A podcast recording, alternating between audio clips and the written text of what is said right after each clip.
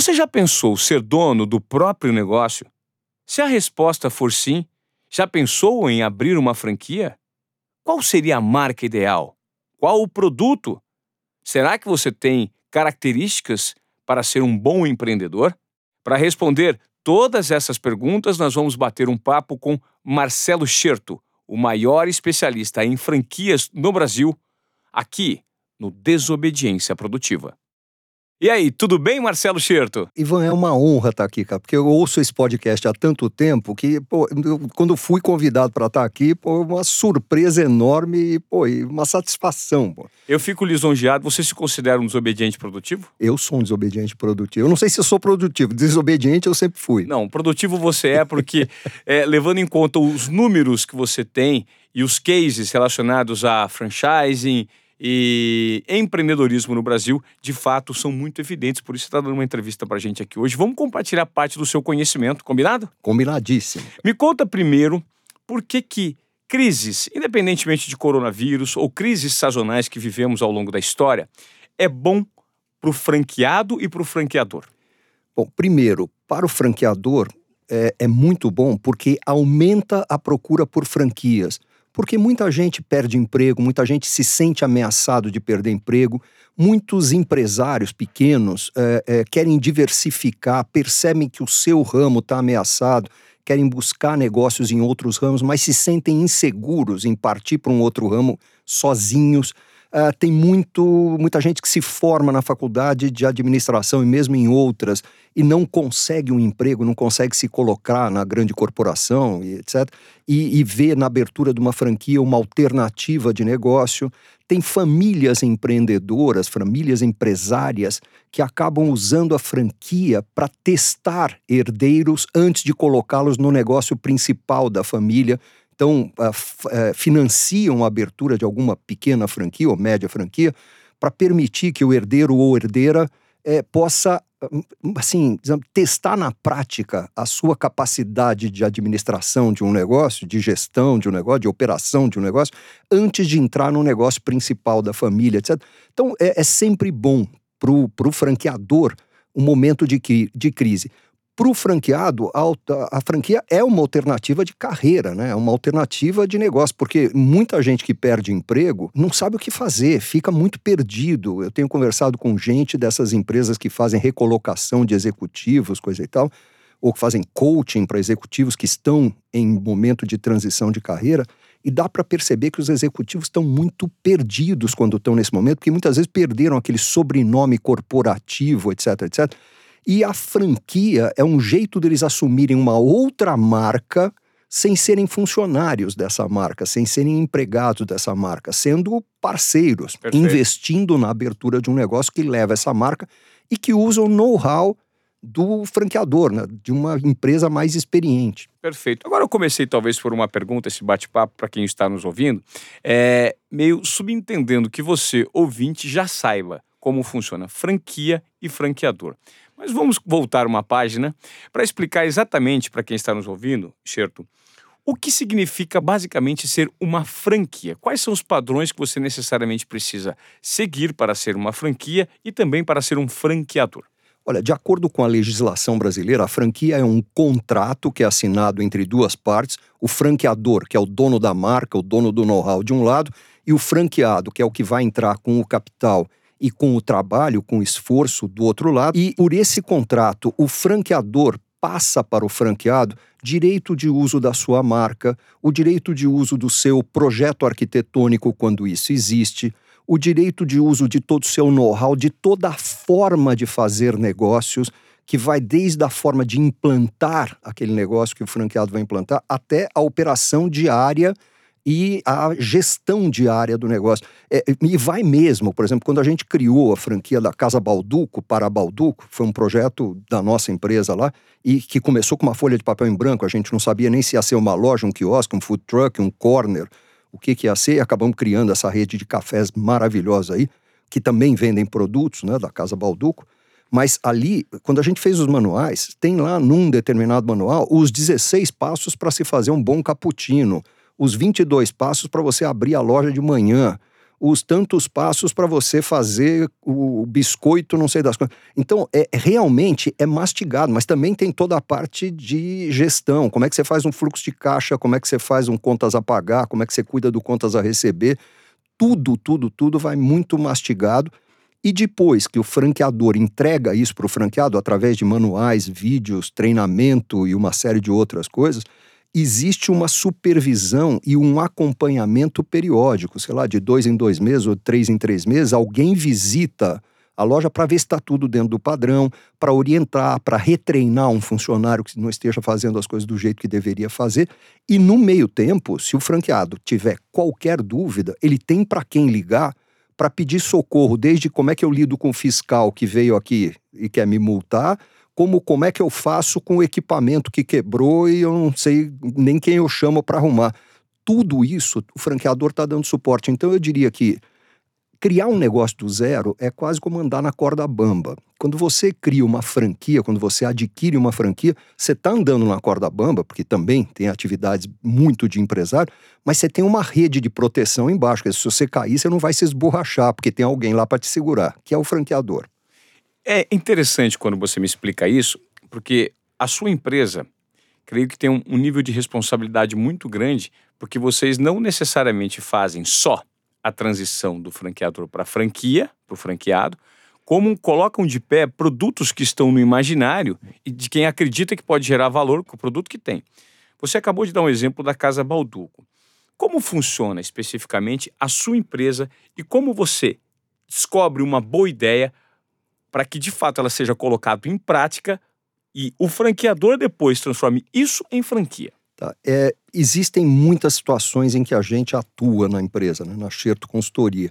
Nós muitas vezes pegamos uma franquia que já existe, já tem uma rede com 50, 100, 200, 300 franquias e a gente ajuda a reformular, reestruturar para tirar mais resultado, ah, tanto um, para o franqueador um, é, franqueado. É um rebranding da marca. Exato, e gente, é mais do que o rebranding, é você, a gente faz o que a gente chama de um check-up, como se você fizesse um check-up físico, Perfeito. que a gente avalia todos os aspectos envolvidos ali, do, do financeiro ao mercadológico, ao operacional, tudo, tudo, tudo que você puder imaginar dentro da, da franquia, e a gente ajuda a reestruturar. Esse é um caso.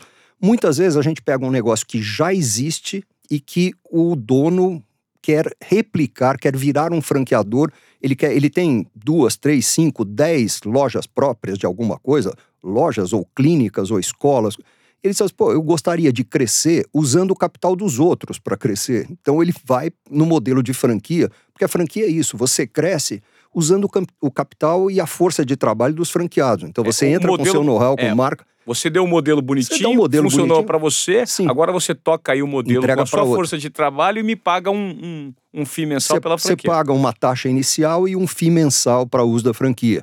É, e, e, e, em outros casos, nós temos trabalhado muito com indústrias que resolvem avançar para o varejo para depois crescer. Então a gente começa criando o negócio, porque não existe a lojinha, a gente cria a lojinha, testa, faz uma, duas, três próprias, né, acompanha isso. Então, dentro dessa, desse modelo. Uh, a gente já trabalhou, por exemplo, as lojinhas da Havaianas, que você vê aí no shopping, Sei. foram criação nossa. Que interessante. As Ou seja, a Havaiana, da... Havaiana, num primeiro momento, queria. Ela não, ela não tinha loja nenhuma. Ela, ela, vendia a sandália dela em sapatarias, em Perfeito. supermercados, Perfeito. É, onde fosse.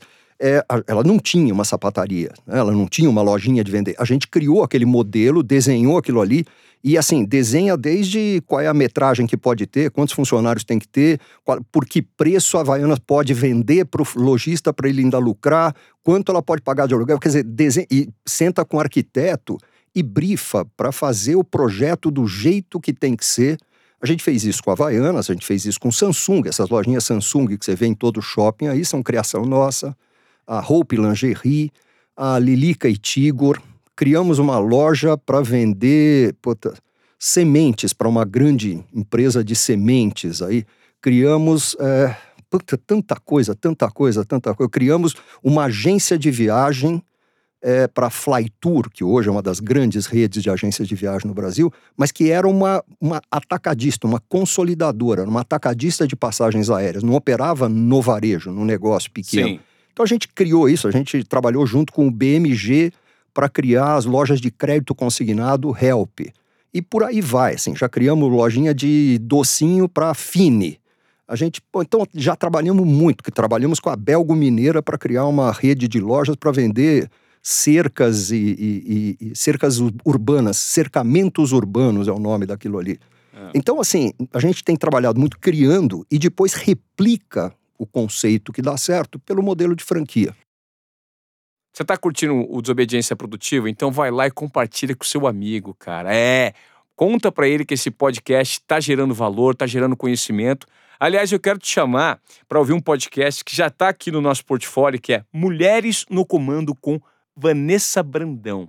Ela está à frente do marketing da Heineken. Isso mesmo. E vocês vão entender quais são as ideias que ela colocou em prática para transformar a marca e fazer com que seja líder de mercado no Brasil. Tá imperdível. Vai lá, Mulheres no Comando, aqui no Desobediência Produtiva.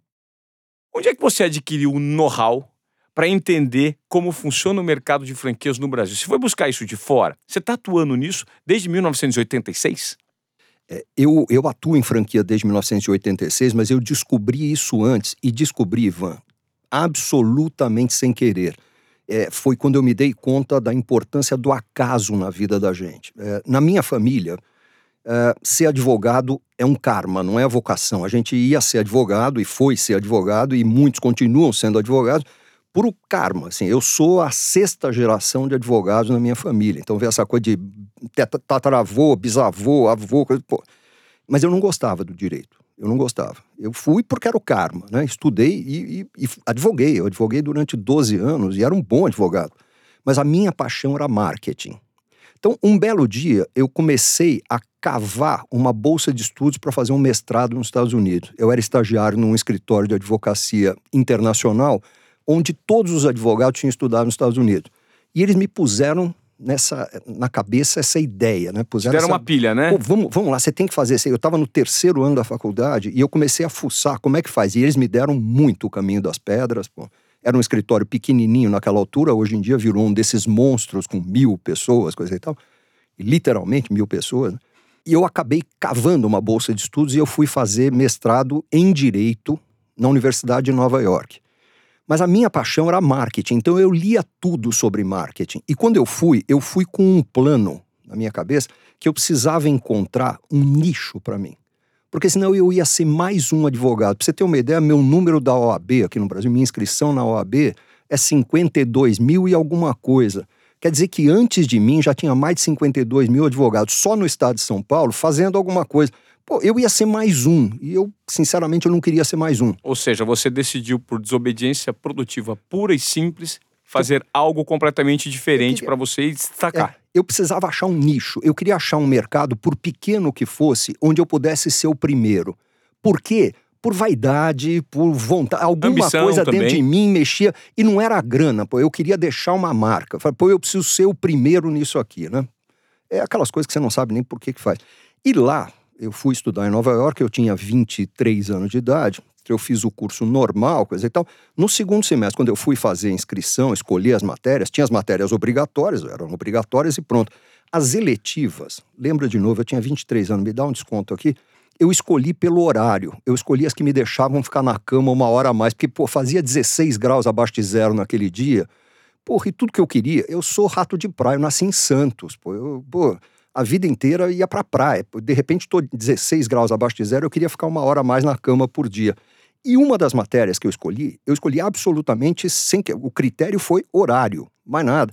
E eu caí, e era, eu não vou lembrar nem o nome, talvez fosse, sei lá, contratos atípicos do direito anglo-saxão.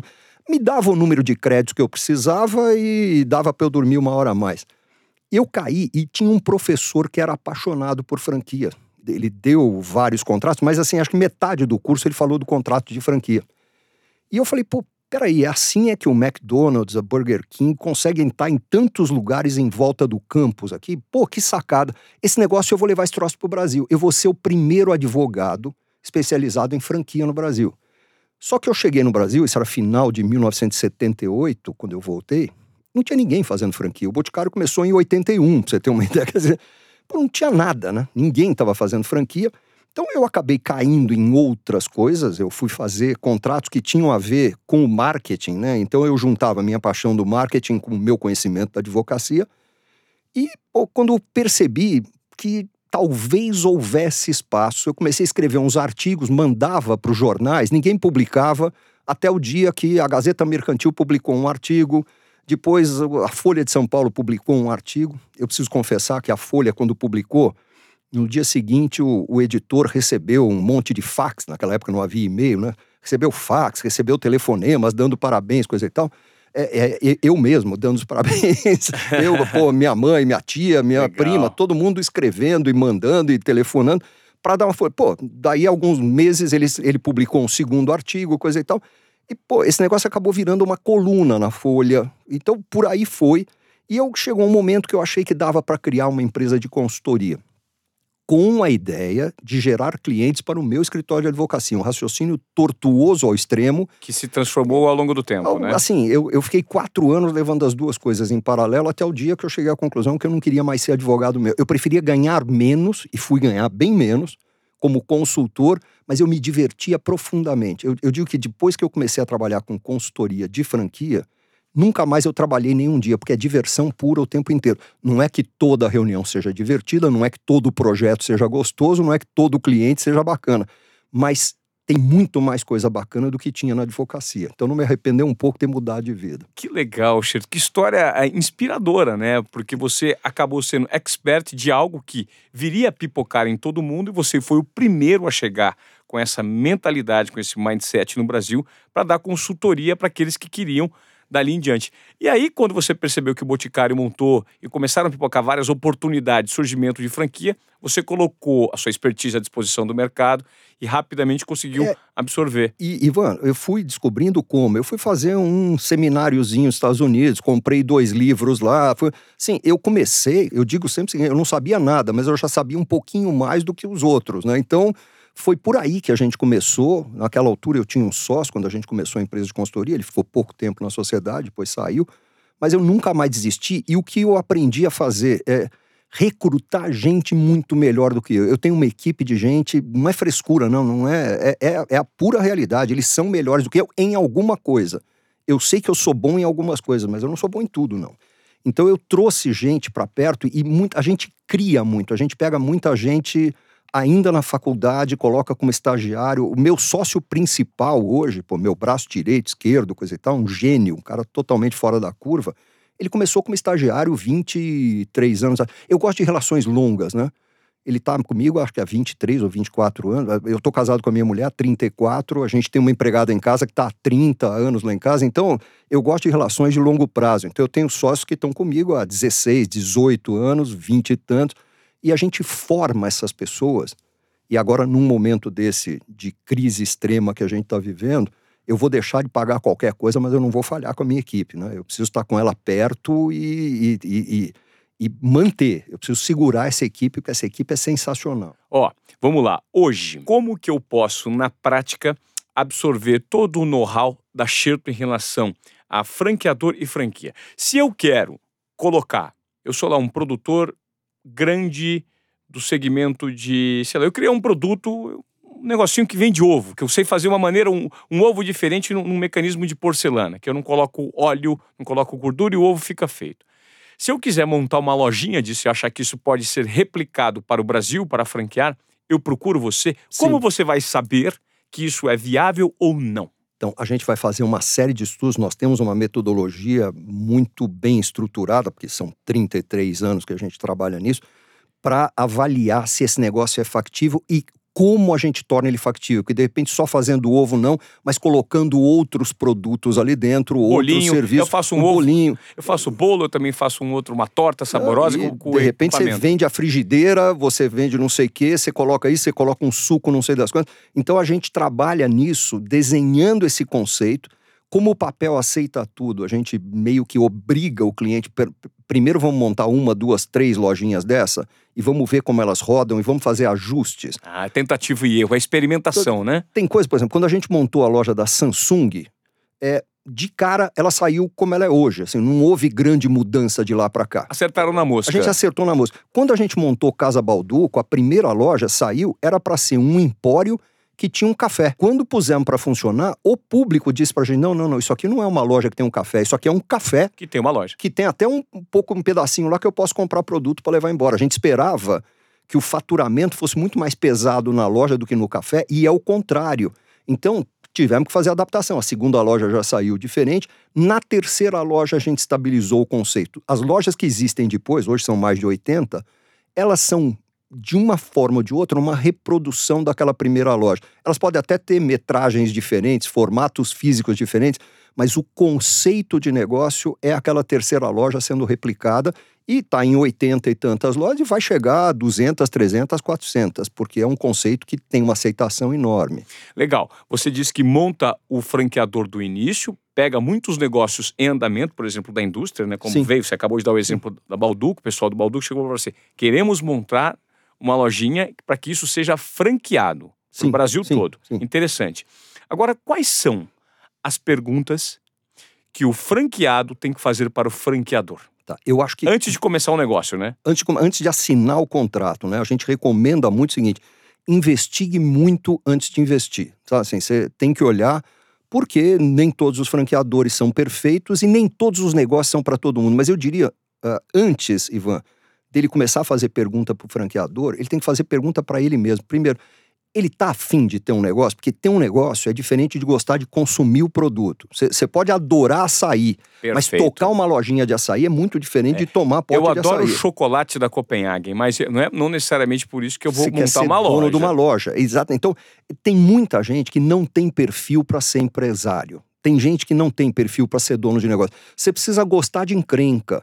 Você precisa gostar de gente. Você Solução de problemas. Você resolve problemas o tempo inteiro. Ah, tá bom, você tem o um franqueador para te ajudar. Tem, mas o dia a dia é teu, pô. Sabe, lidar com o funcionário, lidar com o fiscal que vem, lidar com o shopping, lidar com o assaltante, pô. Isso, isso é, é com você, quer dizer, você precisa gostar de negócio, você precisa gostar de encrenca, você precisa gostar de gente. Então você tem que se fazer uma pergunta seguinte: do que que você gosta? Porque vai lembrar o seguinte: nos primeiros dois anos, pelo menos, você vai se dedicar àquele negócio muito mais do que você se dedica ao emprego que você tem hoje, que só vê o lado bacana de ser empresa. Pô, empresário vai trabalhar a hora que quer, porque não tem patrão. Não tem patrão o quê? Empresário, eu tenho um monte de patrão. Cada um dos meus clientes é meu patrão. Cada um dos meus sócios é meu patrão. Pô, não é que eu não tenho patrão, eu tenho muito patrão. Eu tenho responsabilidades que eu não tinha quando eu era empregado. Quando eu era empregado, eu era estagiário no escritório de advocacia, às seis e meia da tarde, sete da noite, eu desligava daquilo ali e não pensava até o dia seguinte, pô, tava nem aí. E outra coisa, chega no fim do mês, o seu pagamento, faça tá chuva garantido. ou faça sol, tá garantido. Seus tá benefícios estão garantidos diante da lei. Quando você é empregador, você tem que garantir o mesmo para os seus funcionários que estão debaixo do seu guarda-chuva e não necessariamente sabe se vai sobrar algum para você Ivan, depois de todo aquele trabalho. Nós estamos falando aqui início da fase mais negra de coronavírus no Brasil, né? Que a gente não sabe o que vai ser o dia de amanhã. Então, qual é a instrução para toda e qualquer empresa? Segura o caixa o máximo que você puder, porque você não sabe o que vai ser, né? O que vai acontecer é, a primeira coisa que nós suspendemos foi o pagamento das retiradas dos sócios. Nós não estamos tirando dinheiro da empresa e não temos perspectiva de. Então, o primeiro que vai deixar de receber sou eu. Esse eu, eu, sou, eu sou presidente da empresa, eu sou o primeiro que vai deixar de receber. O último que vai deixar de receber é a moça que serve café e faz a limpeza do escritório. Pô. Essa ela precisa daquela, não tem nenhuma reserva. Perfeito. Então, assim, você como empresário, você tem que fazer escolhas o tempo inteiro e você se sacrifica. E tem gente assim, pô, você que é feliz, não tem patrão. Pô, o último sábado e domingo eu trabalhei o dia inteiro, pô, porque eu tinha uma proposta que eu precisava entregar na segunda numa concorrência enorme e quem tinha que fazer era eu. Só eu tinha todas as informações na cabeça. Então, a vida de empresário não é só um mar de rosa e eu não troco ela por nada nesse mundo. Eu adoro isso, eu adoro essa adrenalina, eu gosto. Mas então você precisa ver primeiro, você gosta, você tá afim. Qual é o negócio que você gosta? Se você não gosta de criança, você não pode ter uma escolinha de inglês para crianças. crianças. Se você não gosta de acordar cedo, você não pode ter uma padaria. Perfeito. Né? Então, assim, tem coisa que você precisa olhar. E outra, então, visto isso, se você responder e você chegar à conclusão de que você gosta, e do que você gosta, você tem que procurar uma franquia dentro dessas coisas que você gosta. No Brasil tem mais de 3 mil alternativas para você escolher. E todas são alternativas de sucesso, que já se provaram efetivas? Não necessariamente, mas eu diria que você tem muitas que são. É óbvio, de vez em quando tem um aventureiro, tem um cara que ainda está tão amador quanto você que está começando, tem cara que se empolga e acha que fazer franquia é só ah, eu deixo o cara usar minha marca, eu vendo produto para ele e daí para frente ele que se vire. Não é isso, você tem que ter toda uma estrutura, um planejamento. Então, eu diria até que, assim, você perguntou agora há pouco, que quem precisar fazer alguma coisa, começa contratando acerto. Eu muitas vezes recomendo o seguinte: nós temos um curso que chama Franchising University, que é um curso que vai de segunda a sexta, né? São cinco dias intensivos, o dia inteiro. Pô, é, é um volume de informação enorme, onde a gente cobre todos os pontos básicos que você precisa para saber estruturar uma operação de franquia. Tem muita gente que vem querendo contratar a gente, a gente olha e fala: peraí, esse aí acho que é, talvez não esteja preparado. Faz o seguinte: em vez de você pagar uma fortuna por uma consultoria, uma grana, paga um valor bem menor, faz esse curso e depois você resolve se você quer realmente continuar. E muitos desistem ali, porque, puta, precisa fazer tudo isso, não tinha sacado. Meu Deus do céu, vai dar muito trabalho. É, vai dar trabalho. Ser franqueador, como ser empresário de qualquer tipo, não é fácil, não é para qualquer um.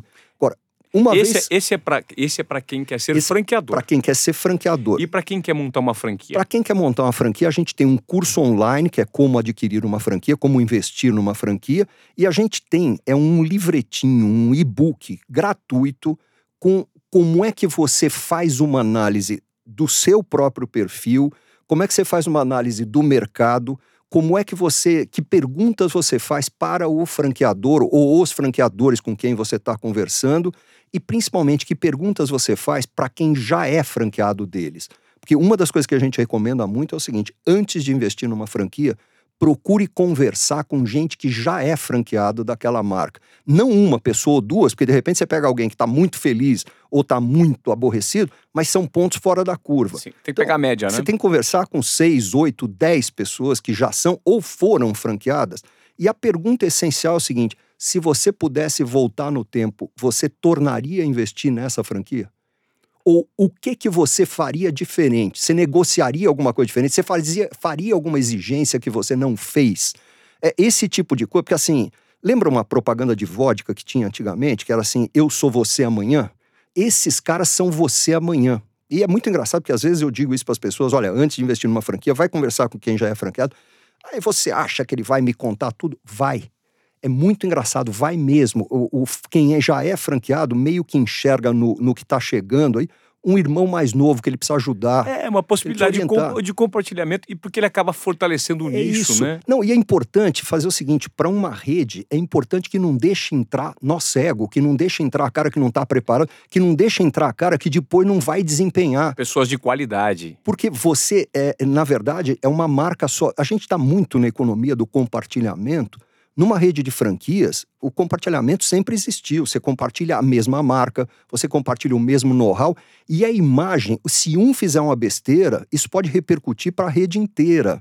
Porque não vai sair no jornal a lojinha da rua tal é, é, tá, tá com barata. Não, vai sair assim, uma loja da marca X tem barata. Pô. Isso é perfeito. Isso estimula o franqueado, o cara que já é franqueado, a passar gente boa. É, a ser gente boa com o cara que está começando. Então, você sabe o que é muito comum nas redes? É, se tem um franqueado novo inaugurando uma loja, de repente aparecem franqueados mais antigos voluntariamente. Tô aqui para te ajudar nos primeiros dias, porque os primeiros dias são críticos por mais treinado que o cara tenha sido, ele foi treinado em sala de aula, ele até teve algum treinamento prático, mas ele não enfrentou os pepinos todos que podem acontecer. É muito comum o franqueado mais antigo vir e dizer: pô, tô aqui, ó, vou passar os dois primeiros dias aqui com você, te ajuda, pra, no legal. mínimo da suporte. É, é muito, tem uma coisa de irmandade, tem uma coisa de comunidade. E não é porque ninguém é bonzinho, é porque se eu fortalecer a marca, eu estou fortalecendo o meu negócio também. Se eu, se eu fizer que. O, em vez de se enxergar como concorrentes, eles se enxergam como parceiros, como integrantes, assim, são remadores do mesmo barco, cara. Tá, todo mundo tá remando na mesma direção. Certo, é, existe franqueador ruim que na mão de franqueado bom dá certo e existe franqueador bom que na mão de franqueado ruim dá errado? Tem. tem as duas coisas, Ivan. Eu diria assim, volta e meia me pergunta o seguinte, e o que, que pode dar errado numa operação de franquia? Eu digo, o que mais tende a dar errado é gente. É gente. Ou o franqueador que é ruim, ou o franqueador, o dono é bom, mas ele contrata um cara ruim para colocar ali como responsável pela franquia, ou como consultor de campo, que é aquele cara que visita periodicamente e vai ajudar, ou o cara da área de marketing dele é ruim, ou o franqueado é ruim, ou o franqueado é bom, mas ele contrata um gerente ruim, ou ele contrata um gerente bom, mas por sua vez os vendedores são despreparados.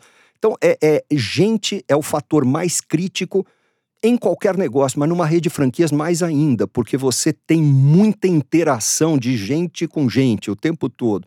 Então é, é isso que pode dar errado. E de repente uma, uma franquia maravilhosa, sensacional, na mão de um cara ruim vai mal. É, eu já vi situações em que um franqueado está indo mal, ele vende a operação dele para outro franqueado, e em dois meses esse segundo cara quadruplica o faturamento e duplica o lucro do negócio no mesmo local, vendendo os mesmos produtos pelo mesmo preço com a mesma equipe. Com a tem, mesma tem equipe, um caso com a mesma equipe. Não trocou nem o gerente nem o vendedor. Então você diz assim, então, o franqueado é cara ruim, pô. Ele que não sabia administrar. Tem cara que administra com base no terror, tem cara que administra com ciúme, tem cara que faz o, o que a gente chama de micromanagement, né? aquela microgestão. O cara quer controlar o tempo inteiro, cada não, não dá liberdade para o funcionário fazer. Nós recentemente tivemos uma situação, não foi nem em franquia, uma loja própria de um cliente nosso, uma empresa muito grande, que nós estamos testando ainda o conceito antes de sair franqueando, estamos testando em algumas lojas próprias. E a loja que a gente tinha projetado para ser a com melhor faturamento e melhor lucratividade de todas, estava em último lugar. Era muito ruim.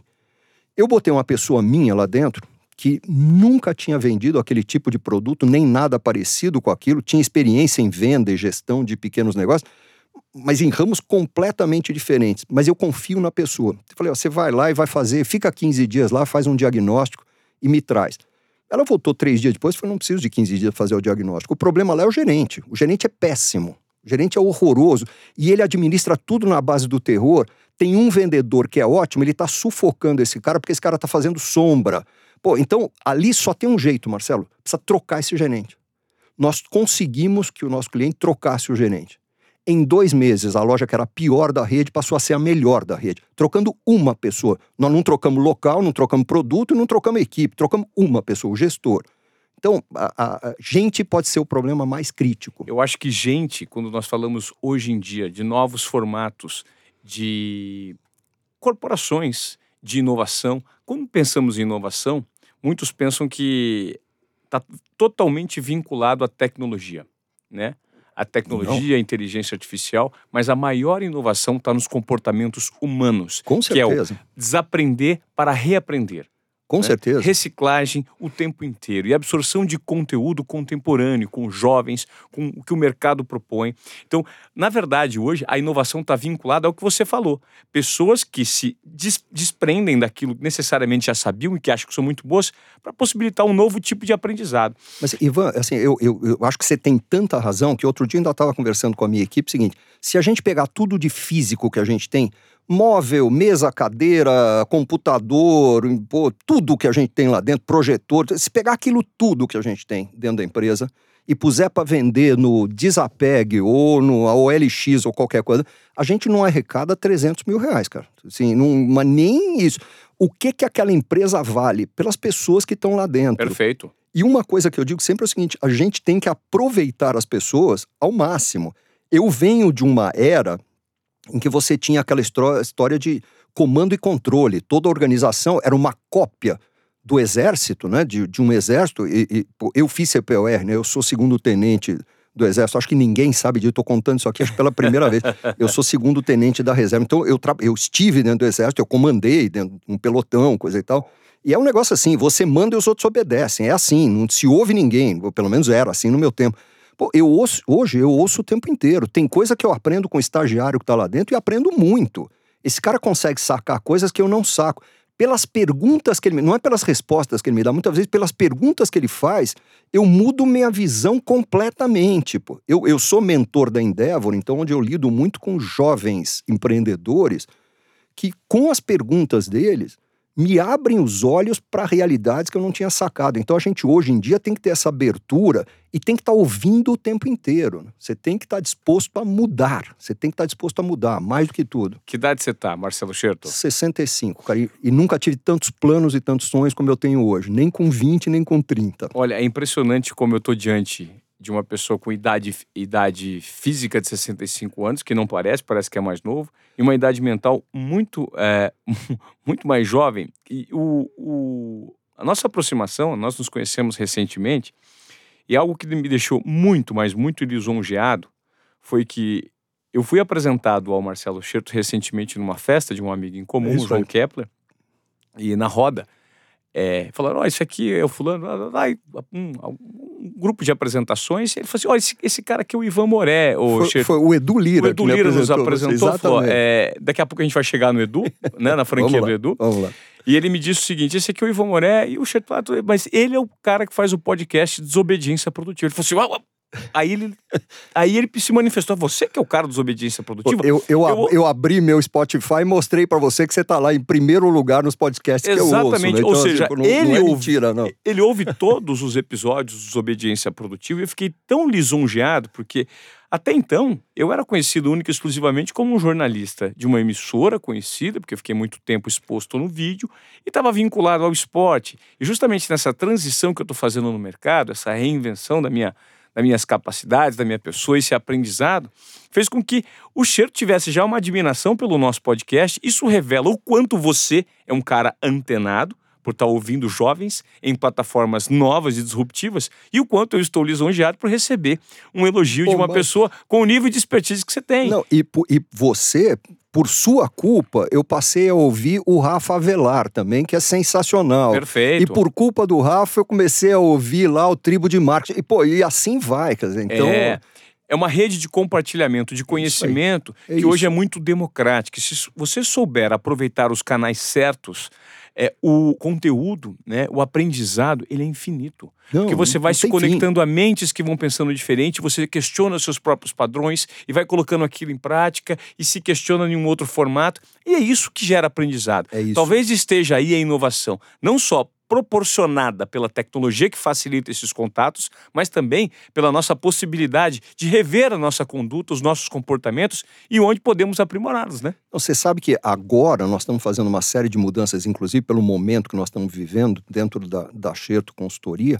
Eu estou até muito feliz porque eu vinha cobrando dos jovens que estão lá dentro que a gente se tornasse uma empresa muito mais digital, muito mais à distância, né? trabalhando muito mais remotamente. E havia uma resistência enorme deles. Eu, inclusive, brincava com eles: se tem alguma coisa profundamente errada numa empresa em que o cara de 65 quer fazer as coisas mais avançadas e os caras de 35 Tão seguram, freando, né? É. Pô, tem alguma coisa errada. Mas eu brincava com E eu cheguei a ameaçar numa das últimas reuniões de equipe, antes de começar essa crise toda do coronavírus é, é, eu, eu cheguei a ameaçar o seguinte: eu vou criar acerto digital do outro lado da rua, eu vou alugar três posições no, no WeWork da vida que tem ali, eu vou começar uma empresa para fazer concorrência com a nossa. E depois, lá na frente, ou eu toco aquela, ou eu toco ela, ou eu fundo as duas, eu não sei, mas eu vou criar acerto digital. Agora nós vamos ser obrigados a criar, nós estamos sendo obrigados. Então agora com esse negócio de ter que trabalhar remotamente por causa do coronavírus, nós estamos sendo obrigados. E aí eu saquei o seguinte: por que, que a gente não estava inovando, essa garotada não estava inovando do jeito que eu queria? Porque a gente estava indo super bem do jeito que a gente estava. O sucesso, às vezes, é o, a maior âncora que você tem, ele te segura, porque você tem medo de mexer em time que está ganhando. A gente precisa mexer em time que está ganhando o tempo inteiro, cara. A gente não pode parar no tempo. Perfeito. E é isso que eu falava lá. Agora, nós estamos fazendo, então, uma série de inovações agora estão sendo baseadas em tecnologia. Nós estamos atrás e estamos fechando algumas plataformas, coisa e tal, para melhorar. Mas as grandes mudanças que nós fizemos ao longo dos últimos anos não tiveram nada a ver com tecnologia, tiveram a ver com processos, tiveram a ver com a forma de gerir pessoas. Para mim, uma coisa que mudou, eu sei que está fora de moda isso, Pabu, me mudou muito passar por um coaching, um processo de coaching, mas feito com alguém sério, capacitado, pô, um pessoal bacana foi muito bom, porque eu, eu até brinco que antigamente, quando. Antigamente eu, eu podia perguntar para os outros como vai, e eu não tinha interesse nenhum na resposta. Agora, quando eu pergunto da minha equipe como é que você está, eu quero ouvir a resposta, eu tenho interesse em como a pessoa está. Perfeito. Nesse momento que a gente está trabalhando, cada um na sua casa, eu tenho feito, começamos ontem, vamos fazer mais, reuniões pelo Hangout da vida, pelo Skype da vida, da equipe inteira, para estar tá todo mundo junto, para o sentimento de time não se perder. E porque eu percebo que alguns dos mais jovens estão muito apavorados com a situação, estão entrando em pânico. E eu tenho a vantagem de já ter passado por tantos fins do mundo que eu sei que eles têm algumas coisas em comum, tem duas coisas em comum. Todo fim de mundo acaba. Sabe essa coisa assim? Sim. Eu já passei por várias situações. Claro. Acabou o mundo. Não, não acabou. Daqui a pouco passa essa crise. E segunda coisa, enquanto você está na crise, não entra nessa onda do pânico, que está todo mundo, não vai na manada do pânico, porque você não adianta você ficar se preocupando com quantas pessoas morreram na Itália. Quanta, todos nós já sabemos que esse negócio é crítico, eu tô com um super de um amigo que está em casa com o coronavírus, pô, e é um cara de 70 anos de idade, ele corre um risco sério, a gente sabe disso, mas, pô, nem por causa disso eu vou ficar. Isso está fora do meu controle. Então eu não estou perdendo tempo com isso. Eu estou focando naquilo que eu posso fazer. E se me sobrar tempo livre em casa, eu já tenho uma lista de cursos à distância que eu vou fazer enquanto eu estiver em casa. Para não ficar pensando besteira, não assistir o Datena, não, não ficar assistindo essas coisas assim que. Informações pô, repetitivas pelo amor de Deus, veiculadas você já sabe. É, que geram um efeito manada, né? Que pois a gente é, fala. E que você já sabe. Exato. Pô, eu, eu, eu tô aí num grupo de investidores no WhatsApp, que eu, eu acabei de silenciar hoje, porque eu falei, eu não aguento mais os caras ficaram falando de bolsa que cai, bolsa que dispara. Bolsa perdeu não sei quanto. Eu não perdeu nada para mim, eu não vendi nada. Eu, eu, não vendi nenhuma ação que eu tinha, pô, tô quieto. Se, se eu precisar vender, tô ferrado. Nesse momento, eu não, eu não perdi nada. Mas tem gente ali que a gente pensa que vai cortar os pulsos hoje, sabe? Assim, pô, para algo que tá fora do teu controle, isso aprendi com minha sábia mãe que já morreu, pô. Assim, se tá fora do teu controle, se você não consegue resolver, não tá a teu alcance resolver, considera resolvido e vai para o problema que você consegue resolver. Perfeita Foca definição. naquilo que está no teu alcance. Né? Porque né? nós temos o sério, é, o sério não, é, o costume equivocado de nos preocuparmos e de deixar gerarmos ansiedade em algo que não necessariamente, não necessariamente não, que não, não depende tá no nosso controle. Não está no, no, nosso então, controle. Então, assim, se nós vamos montar um projeto juntos, isso depende de uma aprovação de uma marca eu vou lá, entrego o projeto. E aí eu fico preocupado porque a marca vai demorar para me dar a resposta. Isso não está no meu controle, então eu não posso deixar parte. gerar ansiedade em relação Sim. a isso. Exato. O, o que eu digo para minha equipe, eu ontem repeti isso na reunião que tivemos aí eh, pelo, pelo Hangout, assim, pelo amor de Deus, cada um faça o melhor que tiver ao seu alcance dentro daquilo que consegue fazer. Perfeito. Isso vale para os cuidados com, com, com, higiene. Então, pelo amor de Deus, lavando as mãos 20 vezes por dia. Ah, já lavo 20, então passa a lavar 30, sabe? Assim, é, isso está no teu alcance cuidar daqueles que estão à tua volta, não ir visitar teu avô e tua avó nesse momento, mas, mas não deixar de fazer um call com eles por de vídeo, WhatsApp ou FaceTime ou Skype, para eles não se sentirem tão sozinhos. Isso tudo está no teu alcance, faça isso. Ficar em casa está no teu alcance, então faça isso. Sabe assim, não corra riscos, isso está no teu alcance. Agora, se na Itália morreram mais 36 hoje, cara, isso não tá no meu. Não, eu não posso. Eu posso Perfeito. lamentar, mas eu não posso ficar me preocupando, eu não posso gastar energia com isso. É, é, Xerto, voltando para o assunto franquias, a localização ela influi muito e ela pode ser determinante? Nos negócios de varejo, de forma geral, a localização influi muito. Isso, isso depende muito. Isso tem principalmente a ver com produtos que são o consumo de impulso ou que precisam de comodidade. Tem muita coisa que não depende. Por exemplo, se eu tenho uma farmácia de manipulação, eu, eu, não preciso estar na rua, porque eh, é raro entrar um cliente e querer comprar. Ah, o cliente vai lá porque o médico recomendou aquela farmácia. Então, a localização aí importa muito menos. Mas se eu tenho uma loja que vende açaí, eu preciso estar no corredor do shopping com um quiosque visível, bonito, bacana é, e até estou falando que meu filho é um dos sócios de uma das marcas de açaí, da Oakberry. Oakberry. Pô, o ponto tem que ser extremamente bem escolhido ali, porque é, está no corredor errado do shopping já faz as vendas caírem. Pode estar no mesmo shopping, no mesmo piso, mas se estiver no corredor errado ou no sentido errado da escada rolante, isso aí pode te causar problemas. Então, localização, na maior parte dos casos, para varejo, é fundamental. E aí, tudo bem? Olha só, vamos dar um break rapidinho aqui no assunto que a gente está tratando desobediência produtiva hoje, para fazer um convite e te perguntar se você já ouviu dinheiro, tempo e saúde mental. Se você não ouviu esse podcast que a gente gravou um tempinho atrás, é com Maurício Meirelles, cara, o comediante, isso mesmo. Só que o cara é roteirista, o cara tá num momento de transformação maravilhoso da vida dele e a gente compartilhou ideias que podem gerar provocações em você. Então fica aqui meu convite, vai lá e ouça também esse episódio do Desobediência Produtiva com Maurício Meirelles.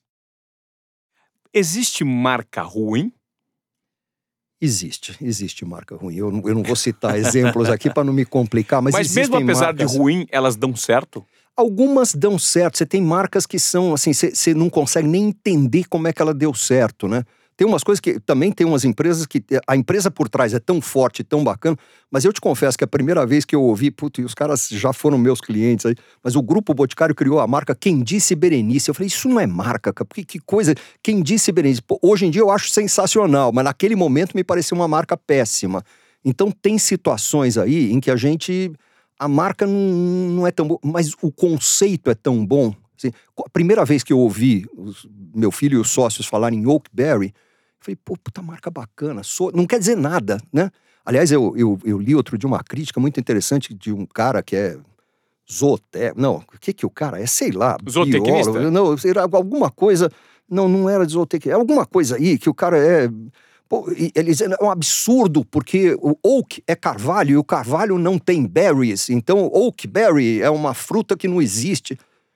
Qual é o problema? Isso é marca, pô, não, não tem que existir. Porque senão a gente ia ter que bom, a Apple só pode vender maçã, é. o Pão de Açúcar tinha que ter a sede no Rio de Janeiro. E né? a Havaianas e... tinha que ter umas mulheres balançando da, do Havaí. A Amazon tinha que ter um bando de índio remando no Rio, quer dizer, é. pô, nome é nome, cara. Havaianas tinha que ser é. feito no Havaí, né? No Havaí. Não, pô, não, não tem nada. Nome é nome, marca é marca. Então, Oakberry o que, que é? É uma marca que dá pra você pronunciar em qualquer país do mundo tem um projeto arquitetônico de identidade visual sensacional, tem um produto bom. E isso é tudo que é fundamental. Isso é tudo que é fundamental. Eu queria te trazer agora para o assunto franquias sociais. Franquia social, é minha paixão. A sua paixão.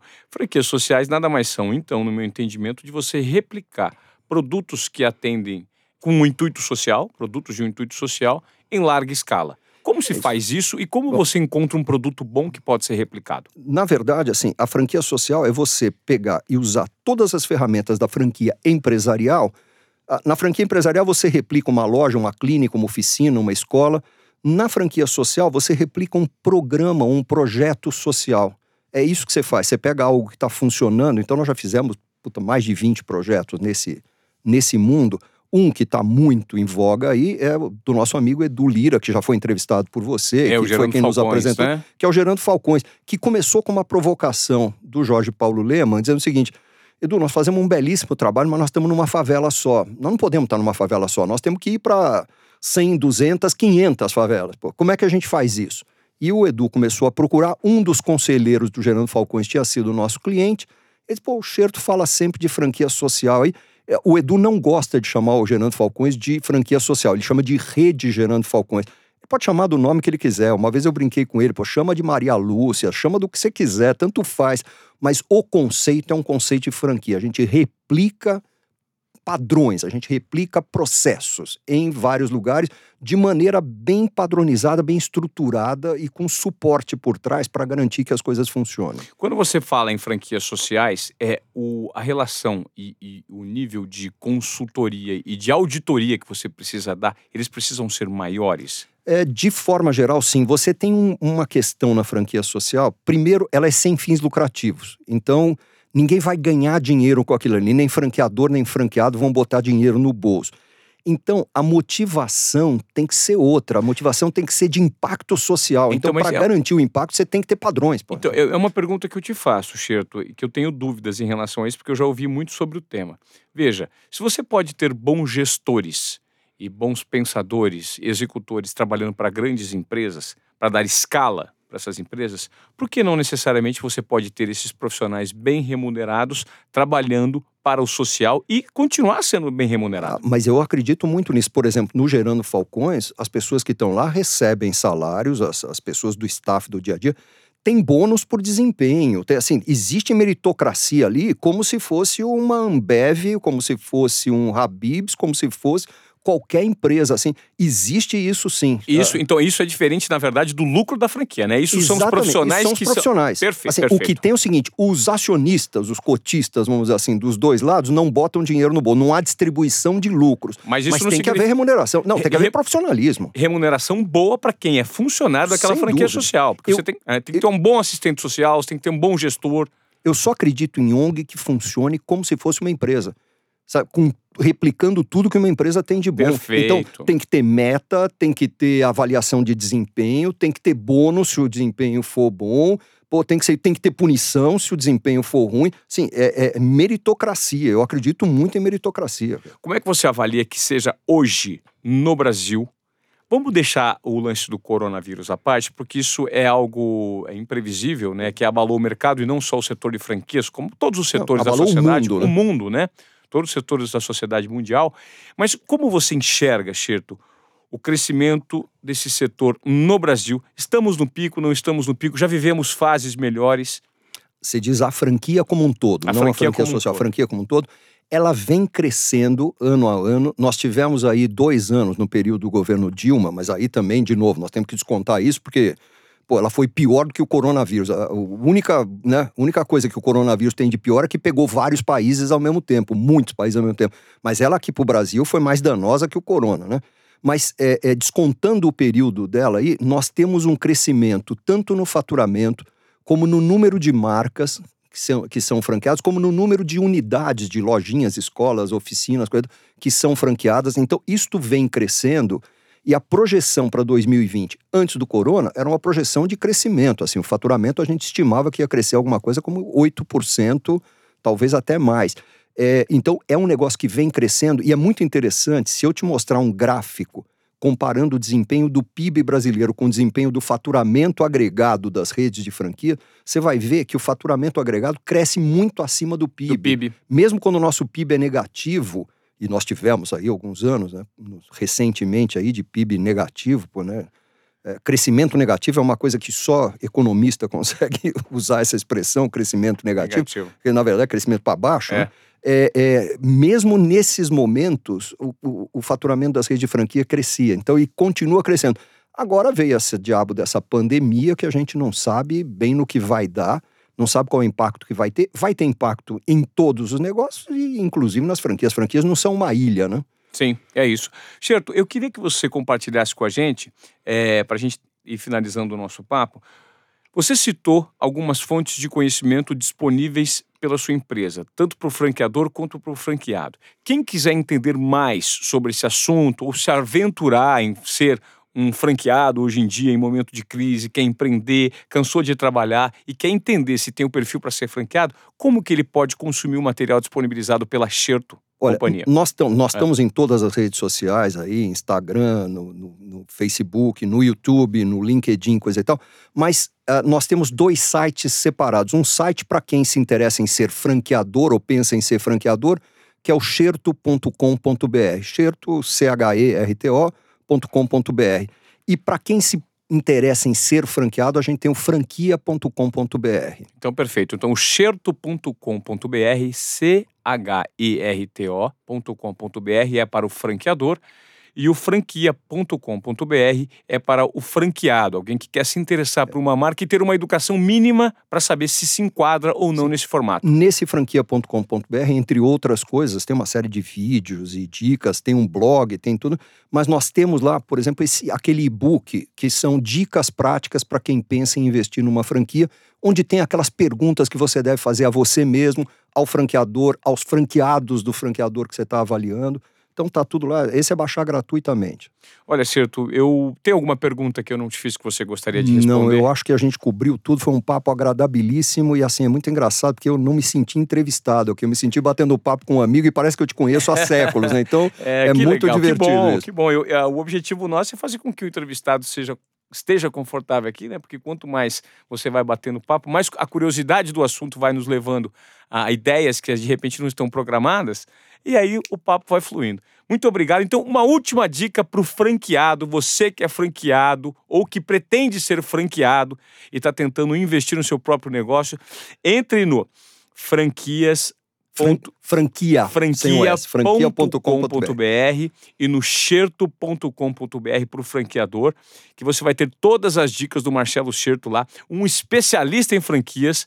Tá? Foi um prazer compartilhar esse, prazer esses momentos. Aprendi bastante sobre franquia. Pô, eu achei ótimo o papo aqui, foi uma honra. A ideia é compartilhar com mais pessoas. E você que está nos ouvindo, o Desobediência Produtiva, olha, replique para os seus amigos. Se você achou esse conteúdo de relevância, um conteúdo bacana, se você tem um amigo que quer montar uma franquia, você tem um, um tio, um parente, ou alguém, ou você mesmo, compartilhe Desobediência Produtiva, porque aqui não fala só de franquia, a gente fala de vários outros assuntos que dizem respeito ao conceito, que é entregar mais do que o esperado, usando a sua intuição, a sua confiança, a sua coragem e quebrando alguns protocolos. O Xerto está aqui comigo, é um desobediente produtivo. Todos nós somos desobedientes produtivos. E se esse é o primeiro podcast que você ouviu da gente, vai lá, ó, roda ali na página que você vai ver que tem vários assuntos super interessantes que você pode conhecer e se aprimorar. Porque aqui, na verdade, a gente tá, tenta compartilhar conhecimento por meio de entrevistados como o de hoje. Obrigado, Xerto. Eu que agradeço, um super abraço. E olha, vão mesmo aos outros episódios, tem muita coisa boa nesse podcast. Valeu.